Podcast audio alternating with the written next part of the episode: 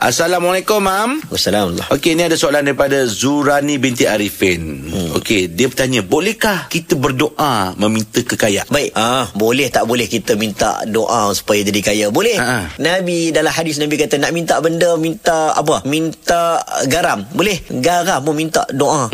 Ah boleh tak? Boleh. Kaya tali kasut kita tercabut nak minta doa. Ya Allah mudahkanlah aku pakai tali kasut pun boleh. Dalam perkara besar dan perkara remeh boleh. Nak minta jadi kaya boleh tak boleh? Nabi pernah doa kepada Anas bin Malik ya Allah berilah kepada orang ni banyaknya anak dan berilah kekayaan kepadanya. Aktir malahu. Banyaklah harta dia. Nabi doa kepada sahabat Nabi. Nabi pernah cakap kepada sahabat Nabi Abdullah bin Amr al-As, ha, ni'mal malus salih lil maris salih. Sebaik-baik harta adalah bagi harta yang dimiliki oleh orang saleh. Menunjukkan bahawa boleh. Bahkan Nabi sendiri pernah berdoa.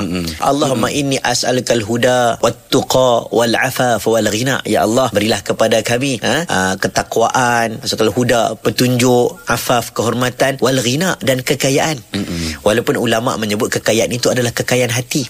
Ha, boleh tak minta jadi doa jadi orang yang kaya? Hukumnya harus tak ada masalah asalkan kita jadi orang kaya yang bertakwa. Yes. Ha, yang penting takwa. Ada orang ha, ada duit pun tak takwa tak guna juga. Betul. Jadi mintalah jadi orang yang kaya dan orang yang bertakwa. Masuk uh, imam bertakwa tu makna kalau kita kaya tu kita boleh berkongsi dengan orang lain manfaatkan kekayaan kita tu Ya. untuk orang lain juga. duit itu untuk benda yang harus Ha-ha. duit itu boleh bagi kepada orang lain Ha-ha. dan dia pun menjadikan dirinya lebih bermaruah tak meminta-minta dengan orang Ha-ha. ha, ini benda yang agama tuntut Dia Yelah. tak suka Mm-mm. kita jadi orang malas Mm-mm. tak suka jadi orang yang minta-minta dengan Betul, orang betul. Ha, Mm-mm. kita ada maruah dengan kita jadi ada duit tersendiri ya